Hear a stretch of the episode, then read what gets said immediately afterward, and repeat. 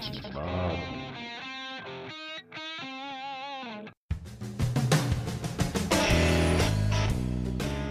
Bom dia, boa tarde, boa noite. É isso mesmo, caro ouvinte. Vocês pediram e a gente atendeu. Estamos aqui para fazer o Questionamentos Nerds Sem Sentido Parte 2. O primeiro Questionamentos Nerds foi um sucesso e tivemos várias interações bacanas com seguidores. Por isso, resolvemos fazer uma parte 2, com novos questionamentos e discussões infundadas, inúteis, mas muito divertidas. E além disso, dessa vez, teremos também perguntas enviadas por nossos ouvintes. Então, se você mandou perguntas, fique ligado para ver se a sua aparece no episódio de hoje. Eu sou o Thiago Indagador P e eu tenho pena do oculista do Ciclope dos X-Men. Comigo, como sempre, estão Joreg e Glênio. Joreg, pode se apresentar. Eu sou o Joreg e eu ainda não entendo como o mundo do Pokémon consegue ter um serviço de saúde gratuito para todos os Pokémons, mas não para seres humanos. E também temos aqui o Glênio. Boa tarde, boa noite ou bom dia para você que está nos ouvindo. É, eu vou tentar usar todos os meus conhecimentos aqui para responder as perguntas que eu não tenho ideia de quais sejam e vamos tentar aí no improviso trazer as melhores respostas para vocês, nossos ouvintes.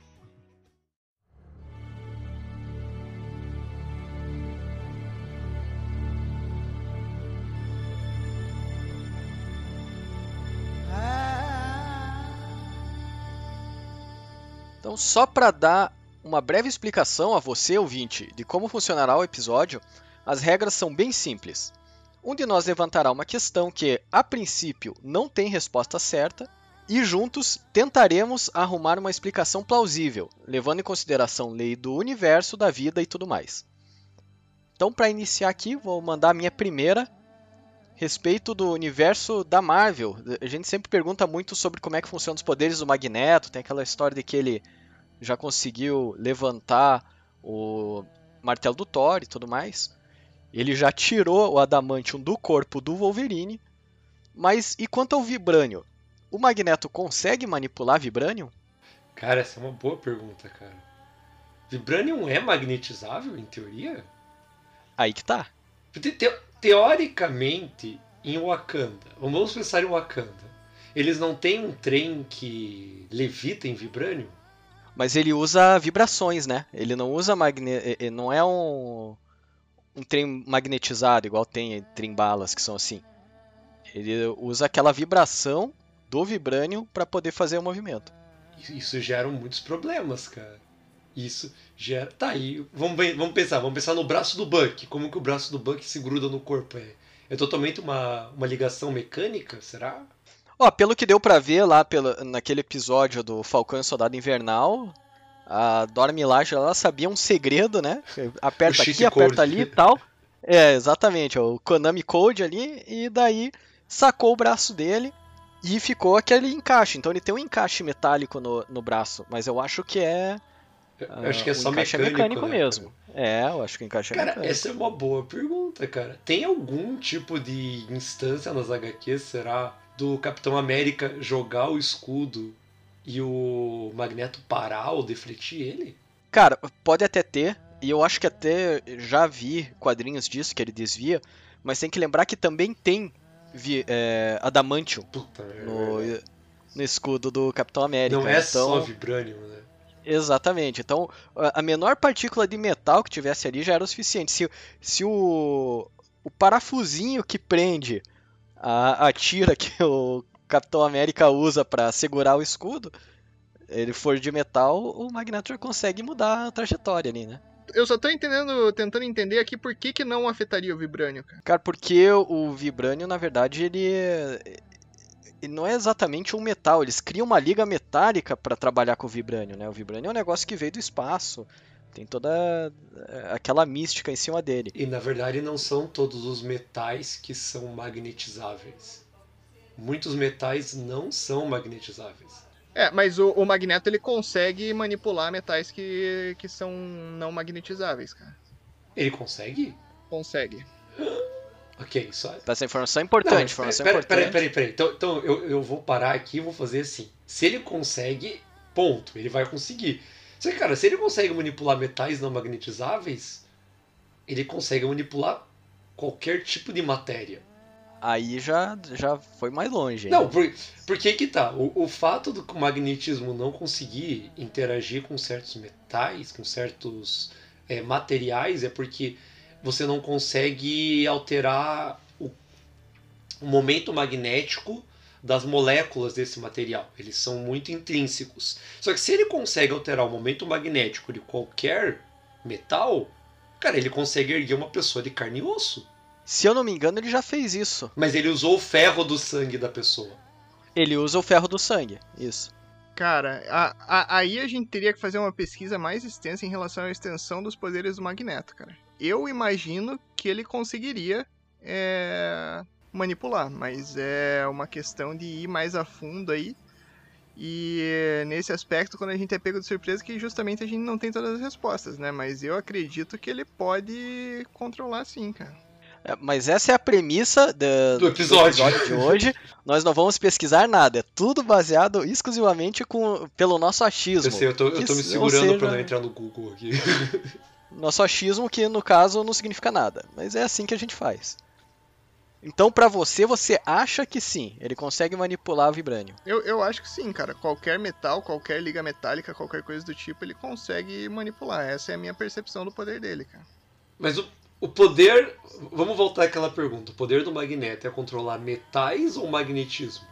Aí que eu acho que os roteiristas eles se perdem um pouco nas HQs. Porque aí que tá, se for magnetismo, cara, o Magneto ele deixou de ser um mutante poderoso pra ser tipo o ser mais poderoso do universo. Mas se for, Tá aí o perigo dele. se for controlar metais, não, ele consegue, com certeza. O Vibranium é uma liga metálica.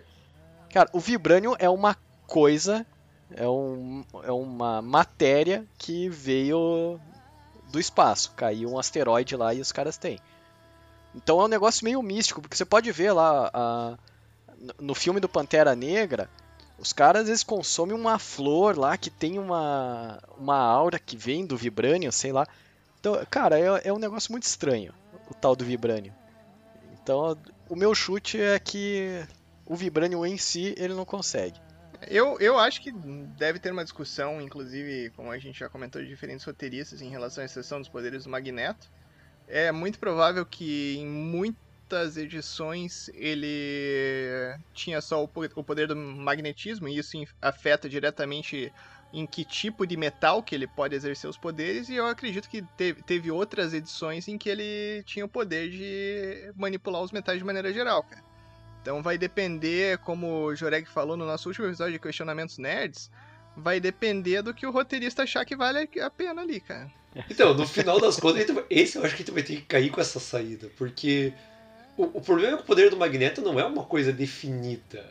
Se- Porque se ele se chama Magneto, mas ele não controla o magnetismo, porque senão eu volto a dizer, ele lança raios. E seria muito legal ver ele lançando raios. Inclusive ele é imune a- aos raios da tempestade, né, exatamente por causa disso. Ah, cara, eu desisto de entender isso.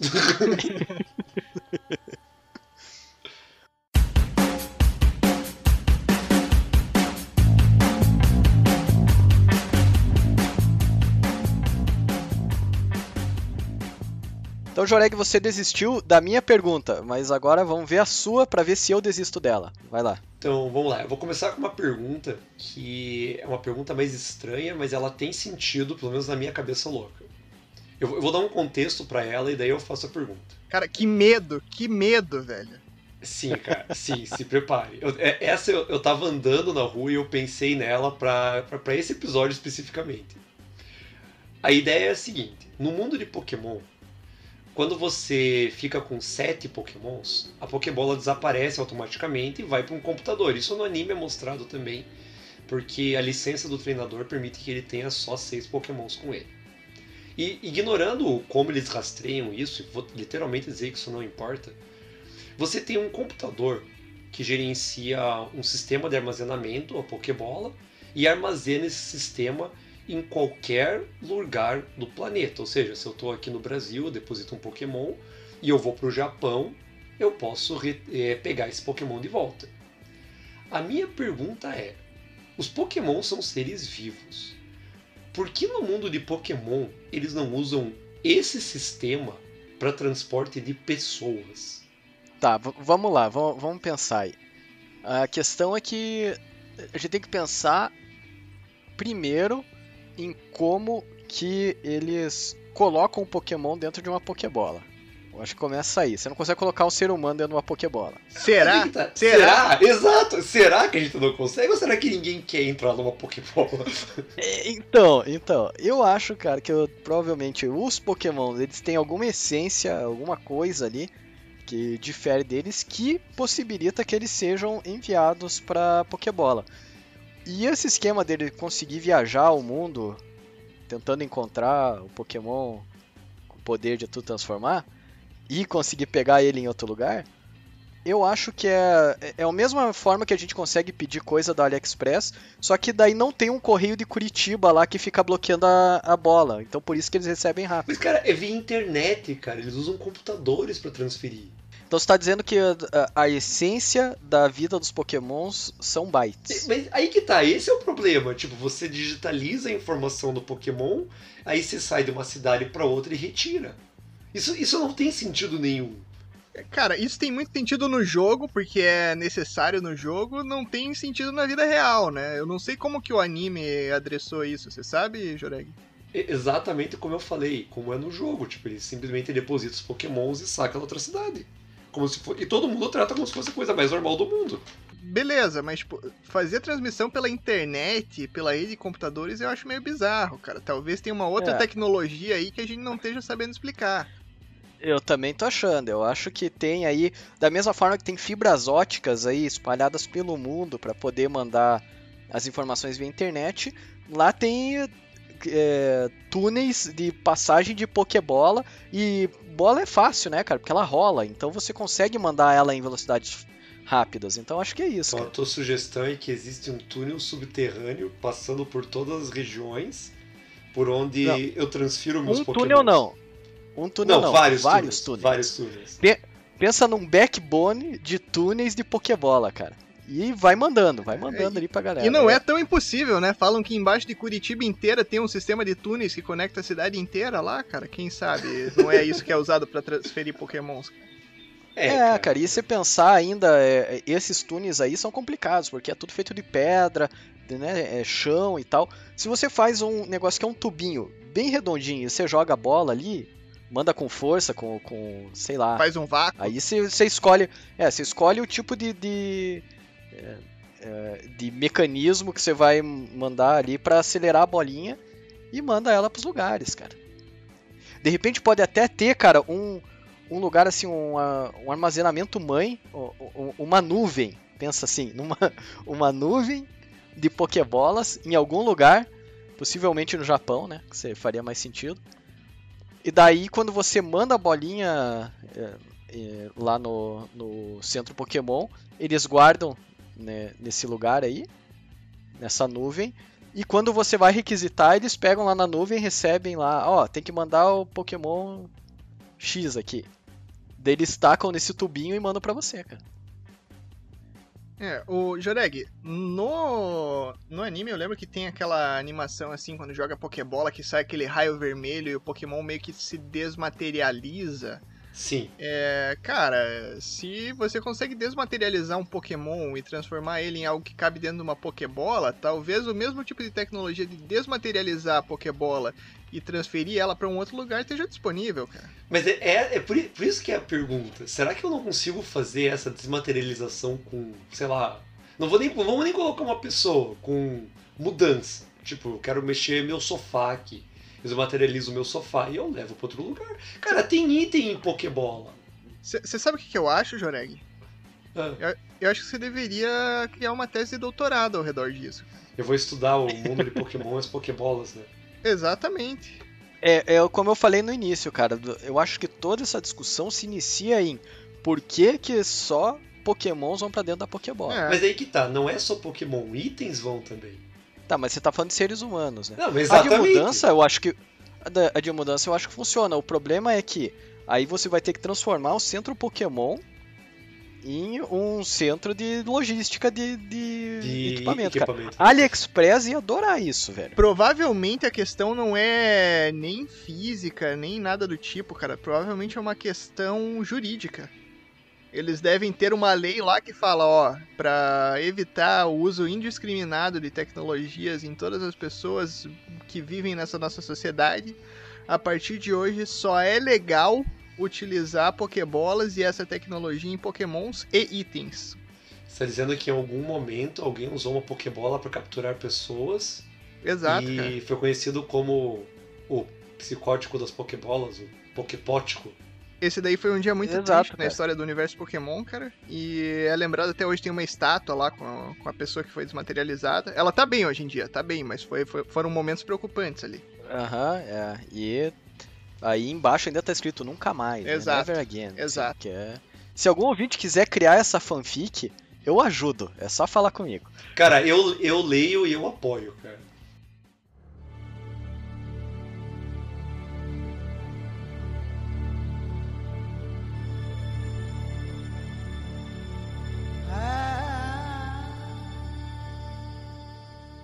Glênio, sua vez. Primeira pergunta. Eu vou manter uma pergunta bem leve aqui, porque eu acho que a primeira pergunta ela já foi pesada da gente ter que pensar muito, então vamos tentar manter um clima mais leve por enquanto. É, no mundo de Super Mario, o Yoshi, ele é um animal, um dinossaurinho, um lagarto, sei lá o que, que ele nasce de um ovo, certo? E aí eu te pergunto, como é que ele já, na- já nasce com sapatos? Ok, ok. É uma ótima pergunta, eu acho. Eu acho que o mais preocupante é que ele também nasceu com uma cela, se você parar pra pensar. Também, também. Então, o que eu, eu acho que a gente tem que pensar aí é que, de repente, o que parece um sapato ou o que parece uma cela, na verdade é tudo orgânico. O pé dele é daquele jeito e o casco dele tem o formato de uma cela. O que faz dele daí um já naturalmente um ótimo, uma ótima montaria pro Super Mario, né? Mas, cara, se isso for verdade, não, não é meio assustador o fato de que o, o, Mario pega um, um dinossauro bebê e olha, diz, ah, legal, e sobe nele e usa ele pra pular mais alto enquanto joga esse, dinossauro pra um abismo? Não, mas isso, independente dessa parte, é totalmente psicótico, cara. O cara Isso aí é, é de uma falta no coração incrível. Isso que é, ele ainda justifica, tá fazendo é, esse dinossaurídeo aí, né? Dinossauricídio, não sei como é que fala, é, pra, poder, pra poder tentar salvar uma princesa que constantemente parece que não tá afim de ficar com ele, cara. É, cara, a gente sempre sabe que a Peach deixa se sequestrar, cara. Pois é, não sei se de repente a vida deles é muito monótona, daí ela quer um pouco de aventura e tal, né? Não sei, cara, mas voltando à pergunta, cara, ou é isso, ou o, todos os Yoshis, eu não sei se o Yoshi é a espécie ou se é o nome do bicho, né? Eu acho que todos eles são geneticamente modificados pra já nascer com tudo prontinho ali pra ser uma montaria. Eu, eu acho que a pior implicação da pergunta é bem isso, é só existe um Yoshi ou Yoshi é a espécie, que nem você falou? Não, bicho, tem aquele jogo do Yoshi Island lá. Tá, mas então eles não se chamam todos Yoshi. Olha, cara, O Yoshi é um só. eu, eu imagino a gente vai ter que pesquisar isso. Qual que é o nome será? da raça do Yoshi, cara? Será que o Yoshi é tipo assim, Benjamin Button? Ele de vez em quando rejuvenesce. Ele é tipo uma fênix. Quando ele morre, ele vira um ovo. Por isso que ele tá de sapato e cela. Ele, ele nasce de sapato e depois, com o passar do tempo, ele vai perdendo o sapato, é isso que você quer dizer? Então, eu, eu- Não, não, eu, eu tipo, entendi. Ele é tipo uma fênix, porque ele morreu, mas ele volta pro ovo no mesmo estado que ele tava. Aí ele renasce no ovo exatamente como ele é. Então, o primeiro Yoshi, ele realmente nasceu como dinossaurinho normal. Alguém foi lá, colocou cela, colocou sapato. Daí ele morre e daí de- depois de um tempo ele ressurge dentro de um ovo. Por isso que você não consegue ter dois Yoshis. Será que é Pode isso? ser, cara, por- porque faria sentido, senão você poderia achar dois ovos. Cara, é a explicação perfeita. Mas no Super Mario Wii, você consegue ter mais de um Yoshi na mesma tela. Ah, cara. Só que se eu não me engano, eles mudam de cor. Ah, não, mas aí não é o mesmo Yoshi, cara. Aí é outro Yoshi, cara. Aham. Mas aí a gente volta. Será que o Yoshi é, é a espécie ou é o nome dele? Ou os outros não são Yoshi, são Yashi, Yasha, Yoshi e por aí vai. É, cara, é uma boa pergunta. E o que eu queria falar pra vocês só é que realmente o casco ali parece ser bastante orgânico. Mas o sapato, cara, é um sapato. Não tem como falar que aquilo ali não é um sapato. Por favor, é, vocês estão querendo me enganar se vocês querem falar que não é um sapato. Não, mas eu tô dizendo, cara, não pode ser. Tem que ser. Ele tem que ter renascido, cara. Então a gente pode mesclar as duas coisas, cara. Ele, o, o, a cela pode ser orgânica, de repente o casco dele é naquele formato, mas um dia colocaram um sapatinho nele e toda vez que ele ressurge como uma fênix, ele tem o sapatinho de volta. Cara, eu quero uma imagem do Yoshi nascendo das cinzas, cara. E eu só quero dizer pra vocês, se você quer uma imagem, Joreg, você pode pesquisar no Google que existe imagem do Yoshi sem sapato, cara. Obviamente feita por fãs, mas é perturbadora, inclusive.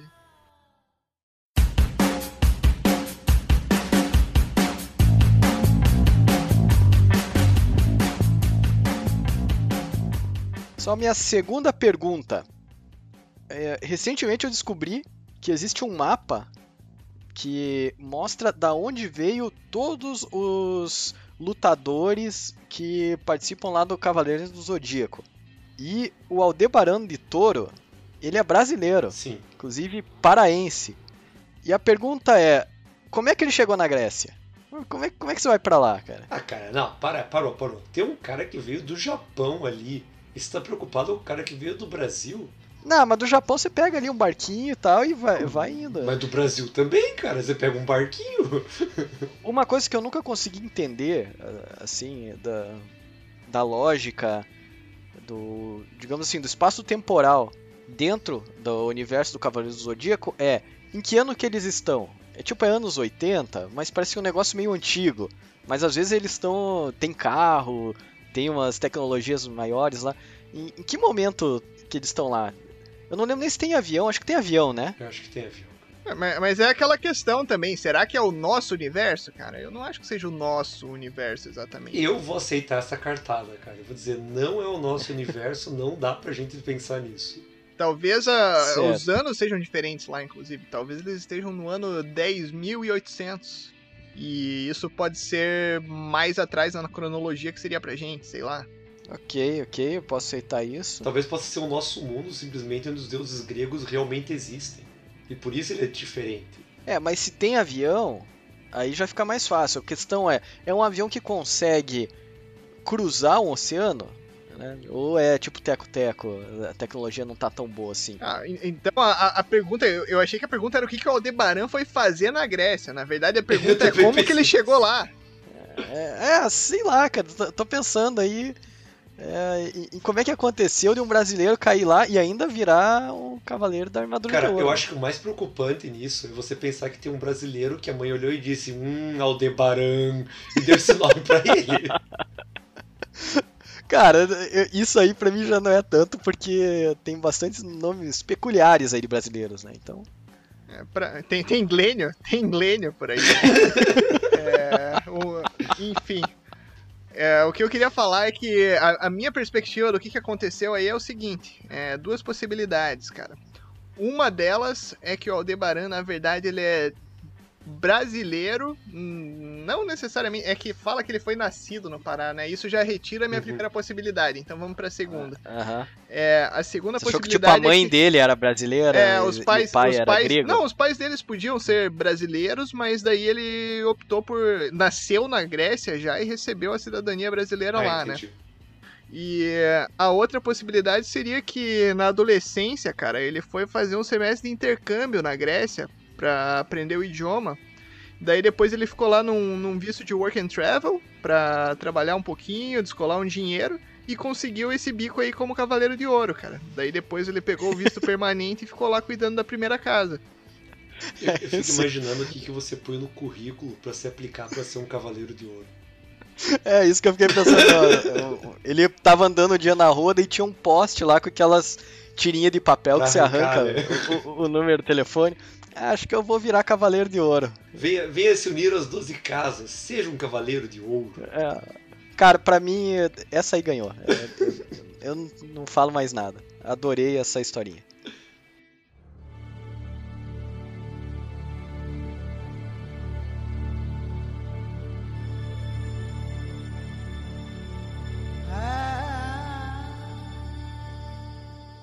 Joreg, sua segunda pergunta. Manda ver.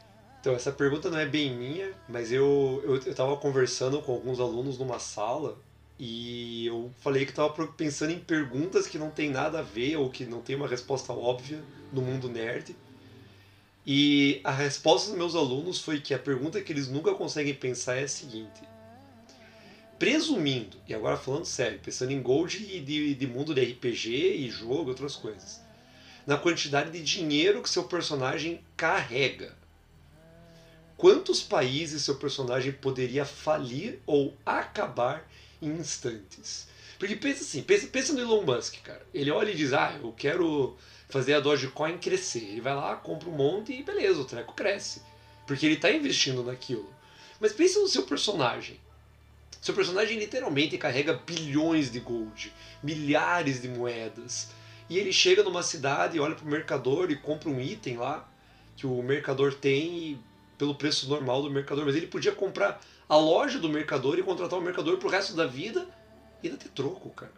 Olha, eu quero dizer que eu quero jogar essas campanhas de RPG que você tem jogado aí, porque eu tô sempre na pindaíba na- nas minhas campanhas de RPG. É, cara, quando a gente tá jogando RPG, a gente não tem dinheiro nem pra comprar poção, cara. É, exatamente. Daí você vai falar assim, ah não, eu quero uma armadura mais um, que né, você pensa, pô, mais umzinho só. Daí você vai comprar lá, é 8 mil gold. Mas, cara, Caramba! você já Como é que você pensou... arranja 8 mil Não, gold? não, você já pensou na implicação de quanto, por exemplo, 10 gold vale no nosso mundo? Se você for transferir? É, eu acho que aí a gente pode começar essa conversa, cara. A gente tem que pensar no que, que um gold vale. O que, que você compra com gold no Brasil? Vamos, vamos pensar no Brasil, moeda tá, né, tá desvalorizada aí, a gente tá sofrendo no 1 para 5 aí do, com, com o dólar. O que, que dá pra comprar com gold aqui? Ó, eu, eu só quero trazer um elemento aqui pra mesa, que eu, eu fiz o que a gente não pode fazer, eu fui pesquisar só pra trazer um fato concreto. Ai, ai, ai, ai, Ó, ai. Uma moeda, Tá roubando. uma moeda tem 10 gramas. Um grama de ouro vale 311 reais. Então, se a gente tá falando, cara, de uma moeda de ouro de 10 gramas, é mais de 3 mil reais por moeda, cara. Você entende quando eu falo que os jogadores são ricos? Ok, então faz sentido aí, de repente, é, se a gente fizer aí um- uma regra de 3 aí, eu acho que dá mais ou menos esse valor aí pra gente trabalhar, né? Que daí 10 gold vai dar o quê? Vai dar 30 mil. 30 mil. 30 mil reais por dia? Não, acho que menos, né? Seria menos, cara. Não, cara, o luxo. Aqui, ó. O luxo. Não, tem razão. O luxuoso de DD, você gasta uma peça de ouro por dia. Esse é o luxuoso de DD. Segundo o livro do mestre aqui. 3 mil reais por dia é bem luxuoso, cara. Cara, eu considero 3 mil É, reais por dia eu- bem luxuoso. Eu viveria muito bem com 3 mil reais por dia. Muito então luxo. acho que é, é, é esse o valor, sim. É, e aí você começa a pensar em como realmente é muito caro uma armadura mais uma. então digamos assim, que é como se você estivesse trabalhando com 3 mil, 30 mil reais ali, chegando em alguns lugares e dando isso daí para o comércio local trabalhar, né? Como se fosse troco. Como se fosse troco. É, é que pense assim, pense que é bem isso que os players fazem. Você chega numa cidade, aí tem lá aquele mendigo, senhor, estou morrendo de fome. Você, não, pega essa moeda de ouro. E você joga pra ele. Cara, você olhou pra uma pessoa e disse, tô 3 mil reais aí. É, mas O tem cara- outra coisa também, né? Talvez a distribuição de renda seja melhor no universo de D&D. Eu tô esperando essa argumentação. Não, é simples, cara, porque se todo mundo tem muito dinheiro, 3 mil reais não é nada. Aham, Faz sentido. Se você não tem pessoas com. Óbvio, você pode ter, sei lá, o rei de um reino, alguma coisa do tipo. Mas se você não tem muitos bilionários e não sei o que, e tem uma distribuição de renda que é muito melhor, cara, se todo mundo tem 3 mil pra pagar, pra dar de, de gorjeta, tipo, 3 mil não é nada, cara. Entendeu? É, é uma percepção diferente de dinheiro. são 5 unidades de, de vida. E diz que o, uma peça de cobre por dia, que é uma peça de cobre é um centésimo de peça de ouro, De ouro. certo? Então seria 300 rea- seria 30 reais por dia. É o que a maioria das pessoas vive. Cara, é, pra mim, na verdade, é, é a realidade nossa se você pensar nisso. E os aventureiros são Bill Gates, Elon Musk, Jeff Bezos? Eu fiquei imaginando uma parte composta pelo Bill Gates e o Elon Musk, cara. se você pensar assim, cara, é a mesma coisa que chegar aqui o, sei lá, o Leonardo DiCaprio vem pro Brasil, faz uma festinha lá no Rio de Janeiro e na saída o, o que sobrou de, de dinheirinho pra ele, ele dá pra a- algumas pessoas em situação de rua. É isso, cara, dá pra acontecer aqui também. Então não sei se quebraria tanto assim a economia dos lugares ou mu- mudaria tanto, porque eu acho que da mesma forma que a gente, como player, a gente guarda muito dinheiro, também tem os caras que guardam dinheiro demais aqui, que são os bilionários do nosso mundo real.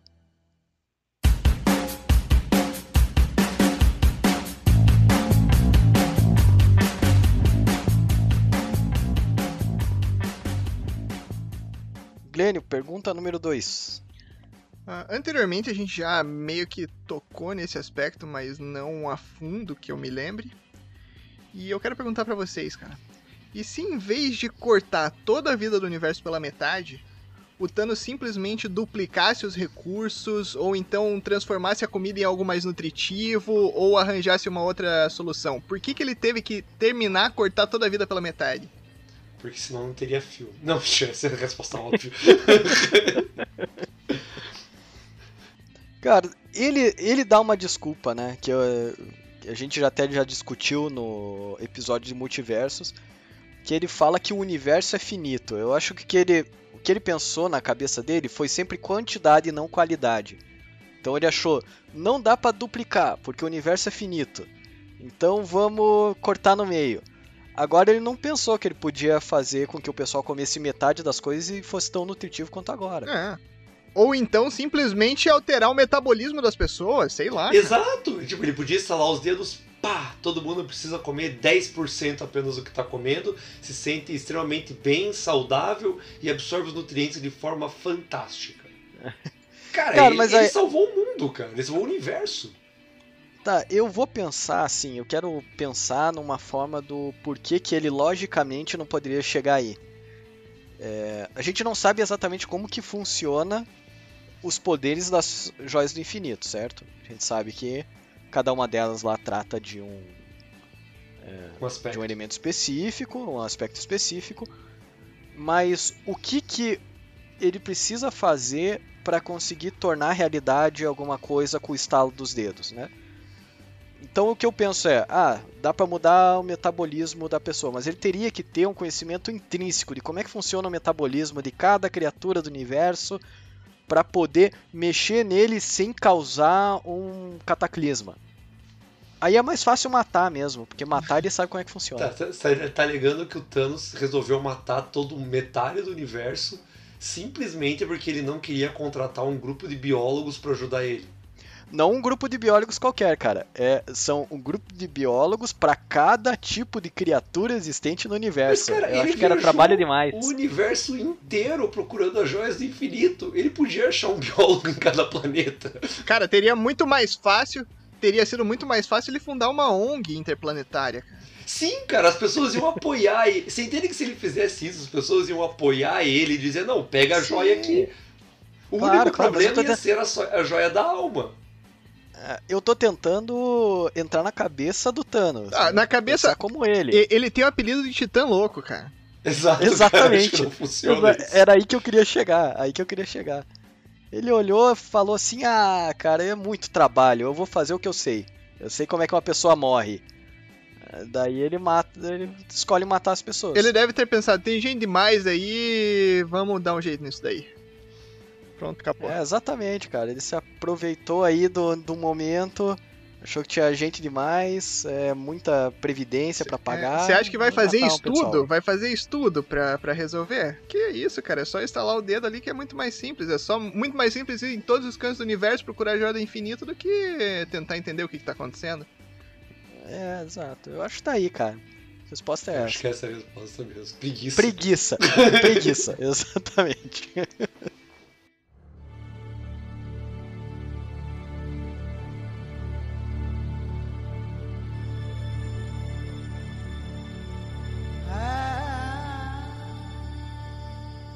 Joreg, você trouxe o universo dos RPGs aí pra pauta, e a minha terceira pergunta é sobre isso também. É, em RPGs em geral, eu não tô falando só de, de Dungeons and Dragons, mas obviamente ele entra aí, mas pensa em RPG de videogame, é, outros sistemas de RPG aí, não necessariamente medievais e tal, e até alguns outros tipos de jogos que não necessariamente são RPG. Por que, que você dormir uma noite inteira recupera todos os seus pontos de vida? E isso assim, eu tô falando ainda de dormir a noite inteira. Tem jogos tipo Final Fantasy VII Remake agora, que o Cloud vai lá e ele simplesmente senta num banquinho por uns minutos e quando ele volta ele tá 100%. Cara, Como é que isso funciona? cara, em D&D dormir uma noite inteira não recupera seus pontos de HP inteiros, só teu nível. É o dado de vida, na verdade. Depende do sistema, cara. Eu só lembro disso, cara, em época de Advanced Dungeons Dragons, por exemplo, mas, cara, quinta edição aí, todo mundo que eu vi mestrando, você teve um descanso longo, Você, Você recupera tá- tudo? Sim. recuperado plenamente, Mas cara. é que teoricamente os pontos de vida de RPG não são a vida do personagem, né? Ele é a sua capacidade de se manter em combate.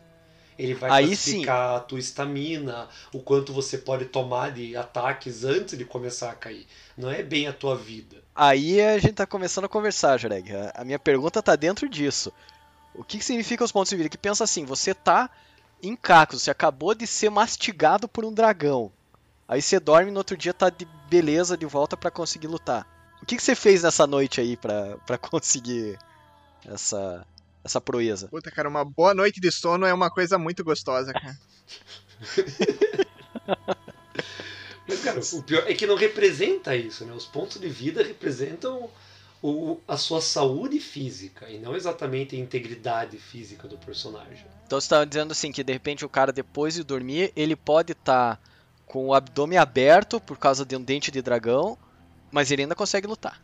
Teoricamente, aí que tá, teoricamente não, porque e- e- o cara não tá indo enfrentar um dragão sem nada, ele tá de armadura e o, o dente de dragão. Cara, aí a gente tem que pensar que o dente de dragão destruiu a armadura dele também, né? De certa forma, cara. Por isso que tem muito joguinho também que você tem que ir lá no, no vendedor e, é, e clicar em reparar lá pra poder arrumar a tua armadura, que senão, cara, você fez um buraco na armadura, fica mais fácil de te acertarem mesmo. Eu só quero dizer que o Joreg ele tá fugindo da pergunta, ele tá Cara, eu tô andando em círculos ao redor mesmo, da cara. pergunta e ele não está respondendo. O negócio é o seguinte, cara, na vida real, se você vai recuperar o- o- tua musculatura depois de fazer musculação, leva 48 horas pra musculatura se recuperar, Pra você poder voltar a a usar aquele mesmo músculo e etc. Então, pô, cara, me parece que uma noite de sono definitivamente não é suficiente pra curar um buraco que você tem na barriga. E aí a gente vai ter que entrar naquela discussão novamente, cara. É, RPG não é vida real. Simples assim. É.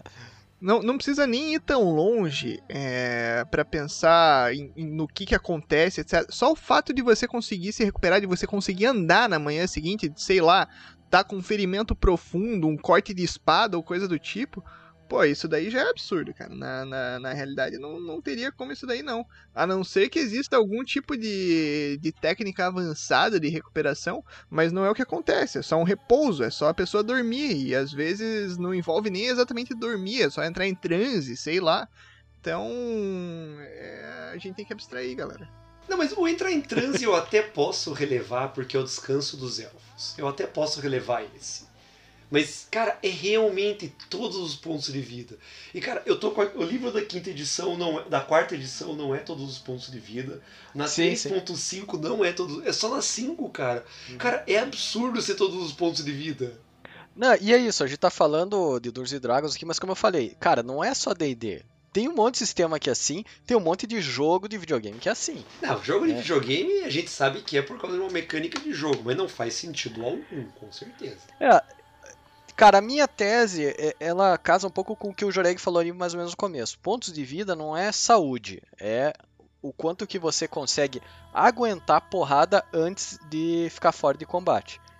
Então, vamos voltar aí pro D&D, que era o que a gente tava usando, né, de exemplo. Eu acho que quando você falar, ah, não, o dragão te dá uma mordida. Cara, ele não te mastiga. Ele vem com os dentes lá e meio que te acerta, esmaga um pouco a armadura, mas não não te destrói, porque cara, uma mordida de dragão você tá morto. Ah, cara. É só no momento em que você os teus pontos de vida vão acabar e ele te morde, aí seria como se ele tivesse te, te mastigado. Numa luta de espada, o cara não necessariamente acerta várias espadadas assim cheia em você. Ah, não, esse sim. É, vai um cortezinho aqui, um outro ali, e nisso você vai perdendo ponto de vida porque vai te machucando. Mas não significa que no final do dia você tá com um corte que atravessou o teu braço ali e no dia seguinte tá cicatrizado, prontinho pra batalhar outro dia, né? É, é que o problema é bem esse, o problema é o dano acumulado. Cadê? Vamos procurar um monstro aqui. Joreg, você tá usando, você tá usando Não, eu quero tá ver o. Componentes de pesquisa, cara. Ó, eu só quero dizer o seguinte, ó. O Tarrasque, certo? Se, ele- se o Tarrasque bater em você com a mão dele, ele vai dar, em média, 28 pontos de dano. Só, só a batida da clava dele, da, da porrada dele normal. Cara, você entende que isso mataria um bárbaro nível 1. Sim. Fácil. Por que isso não mataria um bárbaro nível 20? Aí eu te respondo, Joreg. Porque na verdade, é, como a gente tava falando, que a condição de você aguentar porrada antes de cair em batalha, é porque o bárbaro nível 20 ele já tem mais aquele traquejo, saber como se portar em batalha, e na hora que ele vai tomar porrada, ele sabe se esquivar, se preparar de uma forma que a porrada bata menos nele. E o Ele bárbaro nível se 1 ainda não tem essa pra- malícia. Pra, pra pata do Tarrasque melhor que o Não. bárbaro nível 1. Cara, de- deixa eu dar um exemplo. Deixa eu dar exemplos da vida real nesse aspecto. Vamos lá, vamos lá. Vamos, vamos supor você, Joreg, vai lá num jogo de futebol americano e alguém te dá um tackle. Cara, você Eu vai ser destruído. Exatamente. Um jogador profissional já tá acostumado a levar tackle. Tipo, ele vai levar um, vai levantar e vai pronto, vamos pra próxima. Outra coisa, lutadores, cara. O cara, ele treina literalmente levando porrada todo dia, cara. Se você levar um socão no, no teu peito, alguma coisa assim, você já vai parar de respirar. O cara ali, ele tá recebendo treinos todo dia que é justamente isso, repetição atrás de repetição. Então a experiência nesse aspecto, o level nesse aspecto, com certeza ajuda em você ter essa resistência maior, em você tá acostumado a receber esse dano e etc. Mas todos os danos que você mencionou, eu não discordo, tudo que você falou tem todo sentido. Mas vamos pegar, vamos, eu que tô muito lendo o sistema do, do World of Darkness agora, eu vou usar o deles por dois motivos. Lá você tem o dano concussivo, que é o que você tá falando, é um dano que não é letal, tipo, é o dano que uma mão tá causando. Pode ser letal em grande quantidade? Nossa, pode. Pode ser letal se eu não resistir a esse dano? Pode. Mas é diferente de uma espadada ou uma mordida de um tarrasque. Cara, como que você treina o teu corpo para resistir a uma mordida? Então, antes de eu ser interrompido pelo Joreg, eu ia comentar. O Glênio pode falar bem, porque ele já jogou futebol americano. Não é simplesmente você saber aguentar porrada, mas você se portar para levar a porrada, né? No momento que você vê que você vai tomar um tackle, você se prepara de um jeito para que a porrada te acerte menos, não é verdade? É, é igual parkour, você você já prepara o teu corpo para cair e já sair em disparada e coisas do gênero. Então é isso que eu tô falando, Joreg. Vo- O lutador mais experiente, ele sabe como se portar para que aquela porrada não acerte tão em cheio quanto um cara que acabou de aprender como é que funciona a- esse mundo de aventura e toma a porrada em cheio, né? Que é aquela lá que esmaga ele. Eu me sinto um pouco satisfeito, mas eu tô indignado ainda que em D&D 5.0 você recupera todos os pontos de vida. Eu só quero dizer É. que eu fico indignado que uma dormida de noite recupere todos os pontos de vista, mas todos os pontos de vida, mas eu concordaria plenamente se uma dormida após o almoço recuperasse todos os pontos de vida. É a mesma coisa, cara. O descanso longo pode ser em qualquer horário. É, cara, que aquela. Aquele soninho depois do almoço realmente. Não, aquilo restaura a gente completamente, cara.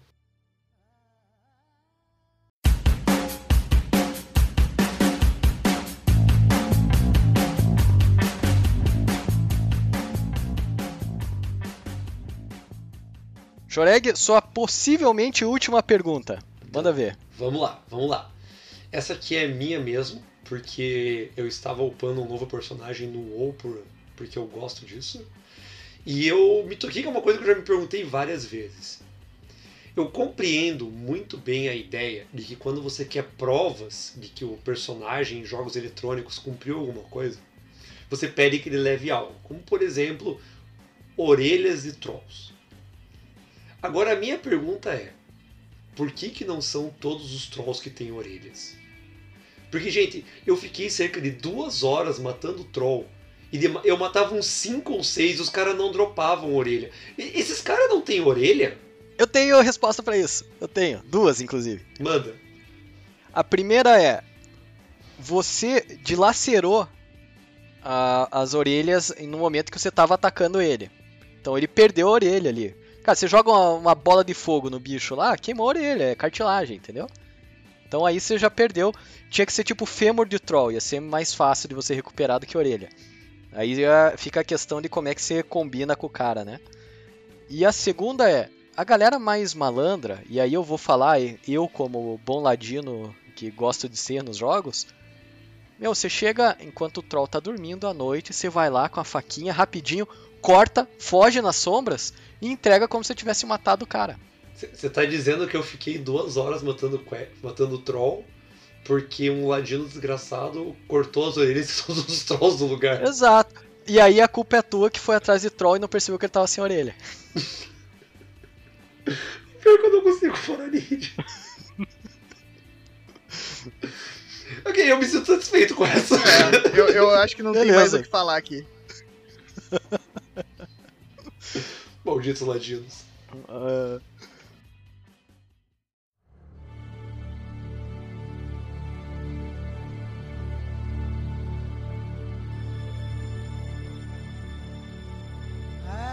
Glênio, sua possível última pergunta, pode mandar ver. Então é o seguinte. é, a gente sabe que em musculação e etc, é, para fazer o músculo crescer, você precisa ter a resistência, né? Então você vai fazendo a progressão do teu treino etc, aumentando o peso com o longo do tempo e assim a musculatura vai crescendo. É, como que o Clark Kent é musculoso?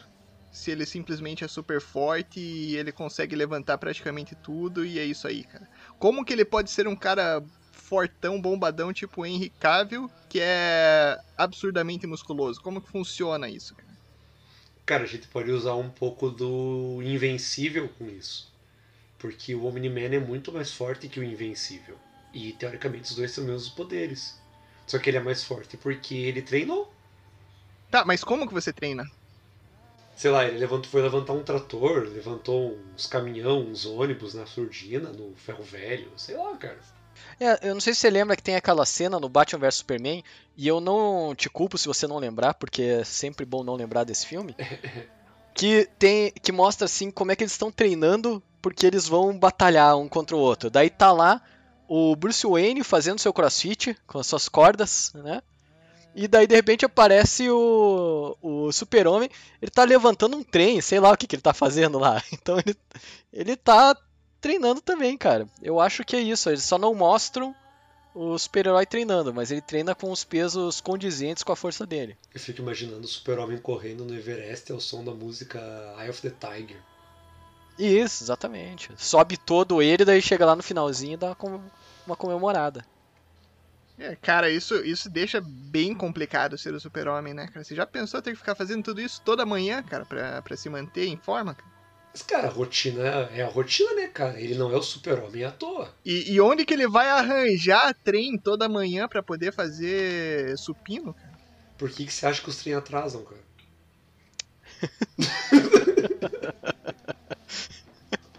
Eu esperaria que ele fosse atrás de trens de ferro velho, né? Mas às vezes, talvez na necessidade ali, acaba acontecendo. É, existe uma outra possibilidade também, que é simplesmente o fato de como o Clark Kent ele é um alienígena, é, essas regras biológicas não se aplicam necessariamente a ele, né? É, é, essa pode ser a forma no, normal dele. Porque quando a gente fala, ah, mas um ser humano, quando não faz exercício, etc., tende a perder musculatura ou coisa do tipo. Talvez com o super-homem isso não aconteça justamente porque a biologia dele, o, o, biotipo dele é completamente diferente por ele ser um alienígena. Talvez ele seja sempre fortão assim, talvez seja o sol que, que deixa ele inchado, digamos assim. Então existem essas outras possibilidades que são desculpas fáceis, né? Eu acho que. É... e tem também a questão do metabolismo, né, cara? Porque para você manter, se você pensar numa, num corpo humano, trabalhar daquela forma, para gastar toda aquela energia que ele tem para erguer um trem, por exemplo, cara, ele tinha que comer 15 bois por dia. Cara, aí, o né? super-homem e... come pra, tem que comer pra caramba, cara. Então, e, e, ele não come tanto assim, então acho que é isso. Não, a gente, a gente não vê ele comer tanto assim. Mas você entende que cara, ele, mas... pode, ele, pode, ele mora numa fazenda, cara. Por que você acha que os quentes têm uma fazenda e estão sempre falidos? Porque tem que manter o filho, cara. Não, e pra, Ah, pra conseguir fazer tudo isso daí, igual você falou, o Thiago ter que comer 15 vacas por dia, etc., o cara teria que comer quase tanto quanto o Joreg, né, cara? Basicamente, cara. Exatamente, o Joreg tem aí seu chassi de grilo pra mostrar que não é necessariamente precisa ser musculoso pra gastar tudo isso de energia. Pode se defender, Joreg, não tem Eu, problema. eu tô rindo eu tô imaginando os quentes lá, né? Meu Deus, Marta, aquele piá come duas vacas por dia. Desculpa.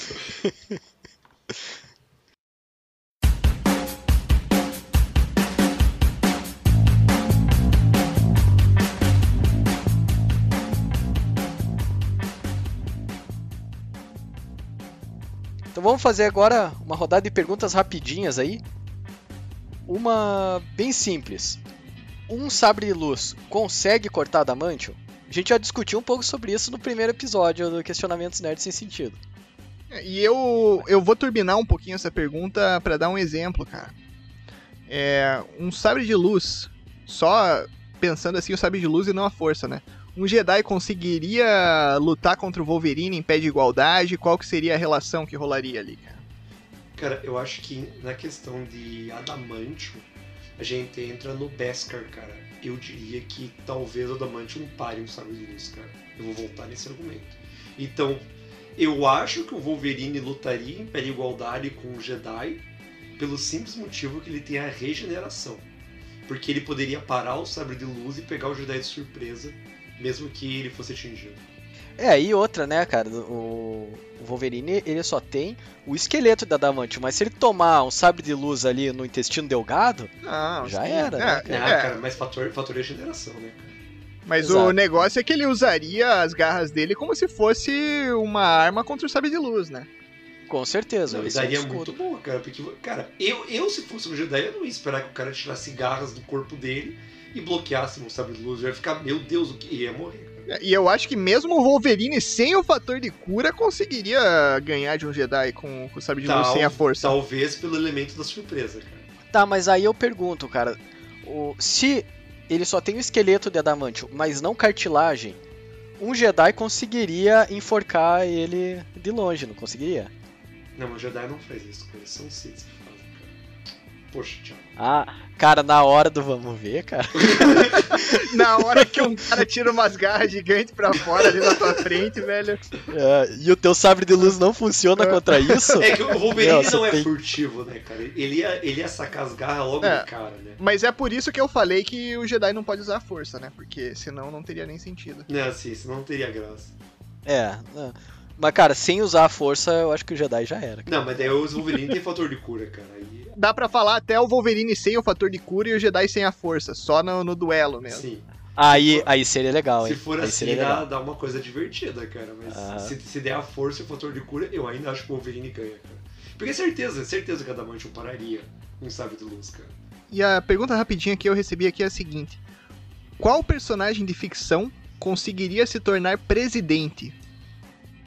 E, e não, vamos, não vamos falar dos que já se tornaram, né? Obviamente. Ah! Dizer, nossa, Lex Luthor, cara.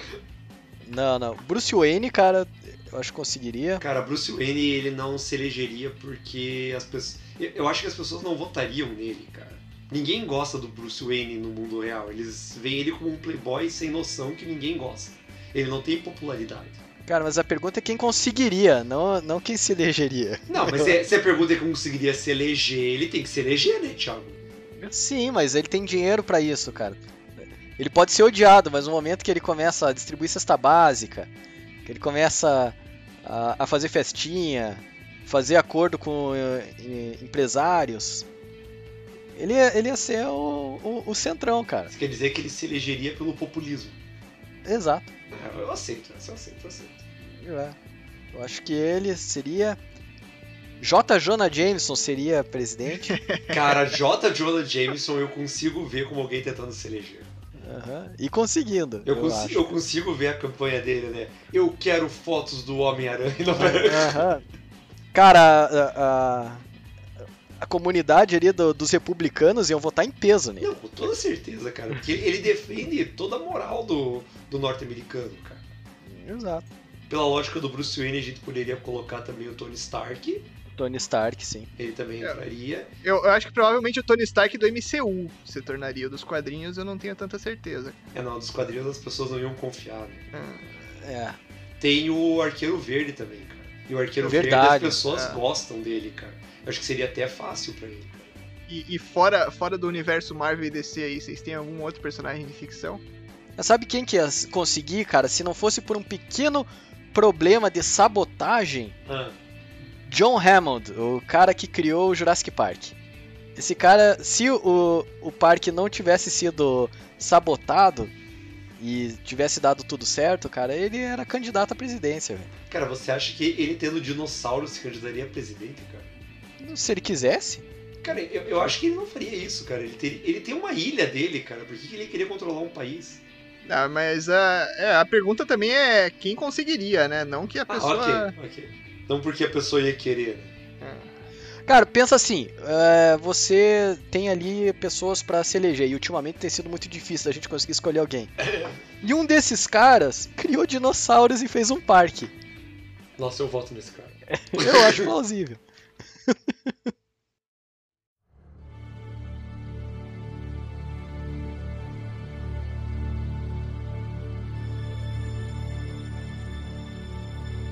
Perguntinha rápida. O Batman, ou Bruce Wayne no caso, paga os impostos das coisas que ele cria? Tipo, o Batmóvel dele paga IPVA? Ele tem licença de voo pra usar a Batwing? Cara, A, direto. a verbação, a verbação da área construída pra Batcaverna tá no meio da- dos impostos que ele paga da mansão Wayne? Direto, rápido e objetivo? Não. Não tá, cara. Ele só nega. Pois é, então não é tão herói assim, né, não, cara? eu, eu já pensei isso várias vezes, cara.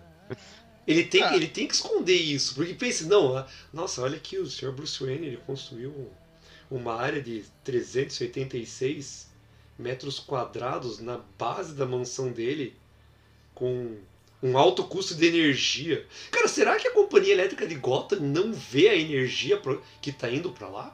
A conta de luz, cara, dele deve ser muito alta, cara. Deve ter painel solar. Não, com Deve certeza. ter painel solar, mas eu acho que ele também deve ter um gato lá, cara. Cara, fez- eu acho que ele tem uma usina, uma usina, uma usina atômica lá embaixo, cara. Só pode. Não, e, e se a gente tá falando de área construída, cara, a Batcaverna, em tese, é uma caverna, né? Não é um porão. Então, tipo, é só uma área que tá lá e ele colocou umas coisas lá, tá ligado? Agora, Ah, certo. o- Não tem alicerce e tal, então não precisa verbar. É isso É, que você tá pensando. aí eu já não sei, tem que ver as, como que são as leis de Gotham, né? Mas. Certo. Leis de Gotham. É. Muito entre aspas. E daí, em relação ao IPVA, cara, do Batmóvel, é uma coisa que eu penso assim, porque eu acho que ele tem que pagar, cara. Porque sabe Mas qual que é o problema? O Batmóvel não tem placa, cara. É, mas e se para numa Blitz, velho? Cara, ele tem um canhão, cara. Quem que vai parar ele numa blitz? Não, mas, cara, ele é bonzinho, ele não É. vai destruir carro da polícia né, e correr o risco de matar alguém. Pelo menos não até o Dark Knight, né? É, isso que eu ia dizer. Dos quadrinhos, mas enfim.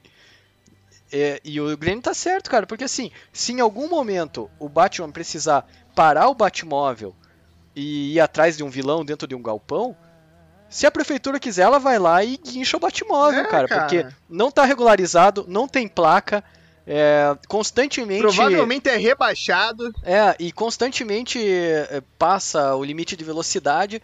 Eu, eu acho, cara, que ou faz um acordo ali, sei lá, ou tem que pagar sim. Cara, eu tô pensando, porque pra entrar na Batcaverna tem um elevador, cara.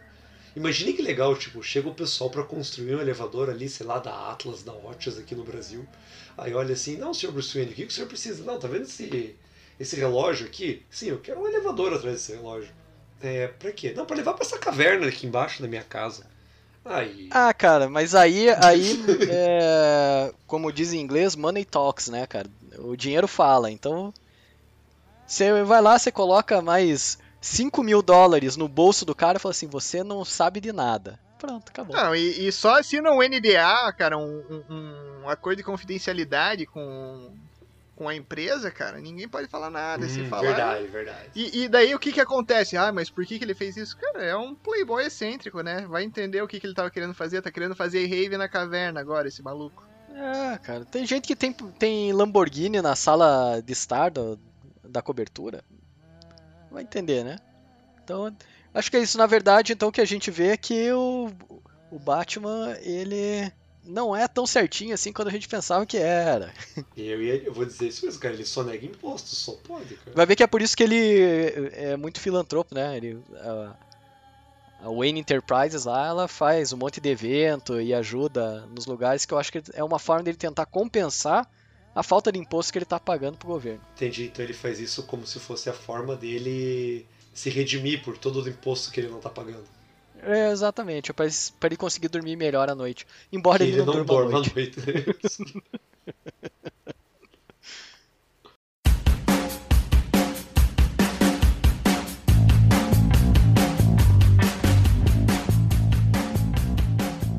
E com essa maravilhosa pergunta sobre o Batman, nós encerramos hoje o Questionamentos Nerds Sem Sentido, parte 2. Se você gostou desse tipo de formato, mande perguntas para nós, de repente a gente faz aí uma parte 3 mais para frente. Se você acha que a gente errou em alguma das informações que a gente passou, comente nas redes sociais aí o que, que é que a gente deixou passar, como é que você acha que deve ser a verdade por trás dessas perguntas que nós fizemos.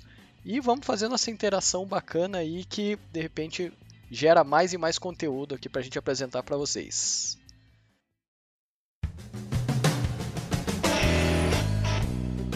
Obrigado por ouvir esse episódio do Dodecaedro Quenado. Quer ficar por dentro dos próximos? Fique de olho nas nossas redes sociais. Estamos no Twitter como arroba dodecaedroque e no Instagram e Facebook como arroba dodecaedroquenado. Também te convidamos a visitar nosso site oficial para acessar todos os episódios já publicados por nós. O site é www.d12q.com.br. Aproveite e nos conte sobre o que achou desse episódio. Críticas, elogios e sugestões de assuntos são sempre bem-vindos. Um abraço e até breve.